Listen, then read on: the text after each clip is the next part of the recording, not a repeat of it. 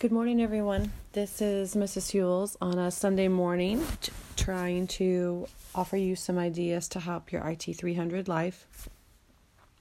I want to start by saying what I've really paid attention to in the last few weeks going through this asynchronous process is it's just kind of ironic that we're talking about pedagogy and or we're reading and writing about pedagogy and thinking about it but um, this asynchronous class is kind of the opposite of what i ever would have really wanted for myself as an educator meaning um, most of my career especially as a writing teacher i've talked about the difference between assigning and teaching. And in an asynchronous setting i've done a lot of assigning but i feel like i haven't done a lot of teaching so even if only five people listen to this recording today, at least I can feel like I've tried to do a little teaching and understanding of um, helping you all this go through this week's um, ideas. And just today is meant to be an overall review and a chance for me to emphasize some things that I would if I were able to have a classroom experience with you all.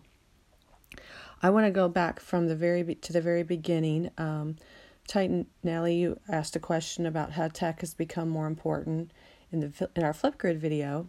Um, I'm sitting here thinking about even probably my first few years of teaching. Um, I taught for over 20, remember.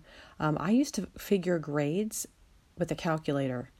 So I had my red grade book and numbers entered in, and I didn't even punch real numbers into a grade book until I used um, a a program to enter the letter grade. So that's quite a shift from today when everything is calculated um, via an online tool. My district uses Skyward, and um, in this class we're using Blackboard, but there was no technology at all when I started teaching. Um, attendance was on paper and pen, and I used to put it outside my door, and a stu- someone from the office or a student would pick it up. Grades were not even calculated on the computer. This makes me feel really old, but I'm not even 50 yet. Um, but uh, I, there's just absolutely no comparison in then and now. Um, I didn't even have a cell phone my first year of teaching when I taught at Streator High School and made about $23,000. So uh, life has changed very much. Um, I want to talk about some ideas to add to the discussion board. I want to thank you all for sharing those gurus to add to your life. And um, I added ideas individually, but I want to go through a quick list of people to follow, especially since you'll be working on that tech demo assignment this next week. So grab your pen and pencil if you don't have one handy, because I want you to add some ideas to your own use so that you can borrow possibly and be even more successful. For some ed tech gurus, if you have not followed these people yet, I would encourage you to follow Monica Burns, B U R N S. Shake Up Learning is a really great one. I love her uh, because it's all about Google. Kind of one of the things that I wish were addressed in this class that I don't feel like we're going to completely conquer is the necessity of you to be a Gmail person if you're going to work in a public school setting. I cannot think of a, I cannot think of a public school in the vicinity where we live that does not use uh, Google Drive. Um, all students in my building have a Columbia 4 address. We all use Google Drive, we use Gmail, and everything is shared from G Suite. So the more you can be familiar with Google Drive, Google Classroom, um, the more the simpler time you'll have as an educator. I also she's not an ed, total ed tech, not only ed tech, I should say, but Jennifer Gonzalez is a must. Tony Vincent is a guy I've heard live. He's great. He's a tech guru. Um, there's also a guy named Matt Miller. He's uh, promotes a website called Ditch That Textbook, which is very tech driven. And then Richard Byrnes.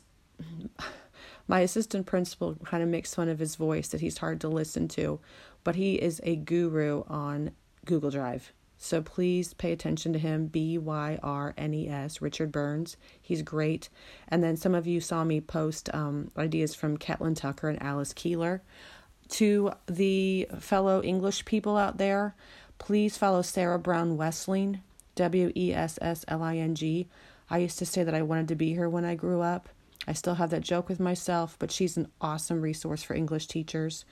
And then also for podcasts to pay attention to. There is a Google Teacher podcast. There's an EdTech Takeout podcast. Um, and then also Vicki Davis. She has a southern accent if you like it or not, but she has a great 10 minute teacher podcast. I would encourage you to browse. And then um, also uh, Jennifer Gonzalez has a podcast also from Cult of Pedagogy, which is an absolute must. We could have a whole class designed around her ideas and content. But then my last idea is for you to check out Angela Watson. She has a lot of SEL ideas, but also just um, I think it'll give you an accurate view of what teachers what what teachers are facing currently, even before even before the pandemic. But she has a mature perspective that I would encourage you to give it a try as well. So I hope those are some ideas. Uh, again, gurus are a big deal.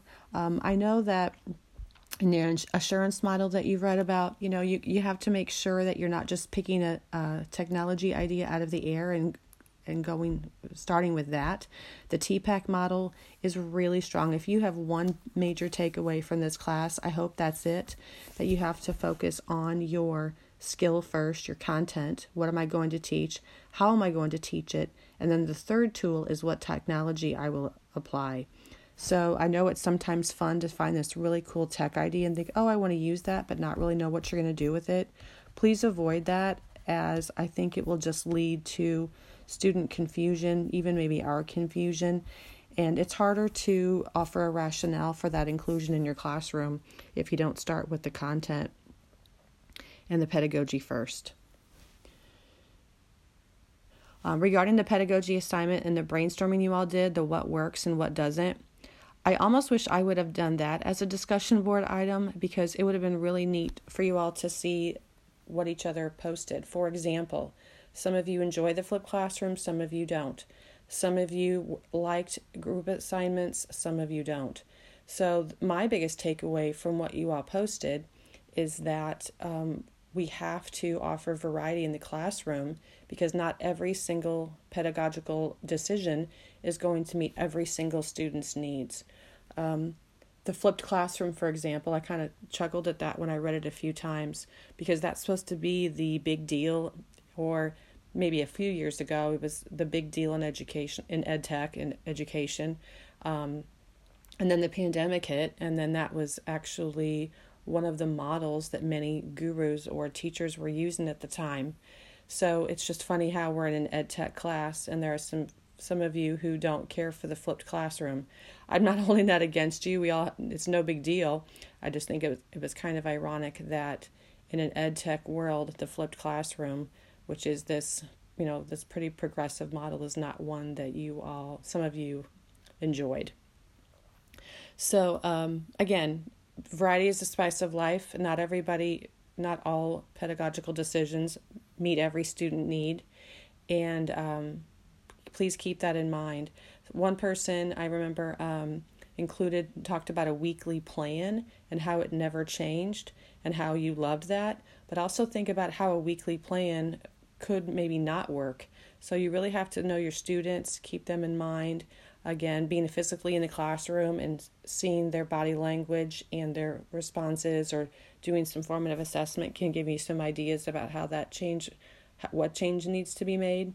But uh, again there was a lot of variety in what worked and what didn't on that ped- pedagogy brainstorming assignment all right regarding the graphic organizer that's due today this afternoon at two o'clock I'm recording today because I only had a few people who told me that they could make a, a Zoom meeting.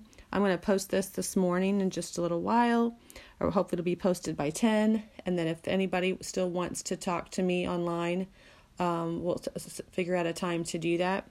But regarding the graphic organizer assignment, please realize that shows it, its reflection. It's go- leading you through the mental process about what tools you should use and, and the worthiness of the use. So please uh, pick a skill that's from Common Core, from your com- prior Common Core browsing, and then use that, please, to help you make decisions about what which choice you should make the choice without tech or the choice with tech. I have seen some people use the choice without tech, so please, please realize that tech choice is not always the right answer. But I really hope that that model, again, that graphic organizer assignment, can show you um, the process you should go through as you're starting to make assignments about technology. And then the good news, everybody, is that in a few years, when you're in the classroom and after you go through those those decisions um, more and more and more, uh, that's going to be such a quick decision. You probably make that decision in one or two minutes, maybe five, right? I mean, you won't struggle with the assignment. It'll be a mental process that you that you will use to make those quick decisions in the classroom to be efficient and effective. And then our the final topic that I want to review today is the tech demo. Uh, please realize that this is for you to review a specific learning task and then over the course of the semester we're going to be doing this four times so i'll put post a case study to uh, blackboard as soon as i get it from um, siue i don't have that in my possession yet but i will e- either make my own case study if i don't get one or i'll post it as soon as i do get it but um, please make sure that you're exploring the different technologies that could be used to accomplish the task. So it's the student task. Um, places to look for those technology ideas. Um, you could visit really almost any of the the gurus I've named today. Um, Common Sense is a great place also. And then please consider um, apps that could be used on an iPad. There are also some Chrome extensions that could help um, in that way too. But then please realize that you, the the biggest piece for the tech demo is for you to create a screencast video so that you can show how the technology that you've chosen could be used by the case study teacher. The documents for the tech demo assignment are posted in week 3 on the on Blackboard in our coursework, and there's the rubric there as well. Um, if you have any questions, you can either text me or you can email me. I do check my SIU e- email uh, one, at least twice a day, so please don't hesitate to contact me. Um, if you need some guidance, we can set up a FaceTime or a, a Zoom call, and I'm happy to help you as much as I can. Just remember, I want you to be successful and I want you to feel comfortable with the topic, but I also do want you to feel challenged. So we do want some growth and some understanding that's going to happen with this class. But um, I'm I'm I may not be physically in a classroom, which is the first time I've ever done a course like this, but I am here to help you. I want you to grow, and just let me know what you need so I can help you make that happen. I hope you have a great Sunday. Our graphic organizers due at 2 o'clock. Many of you have turned that in already. I'll work on reviewing those probably this evening, if not a little bit more tomorrow. And I contact me if you need anything, folks. I hope you have a great day. Bye bye.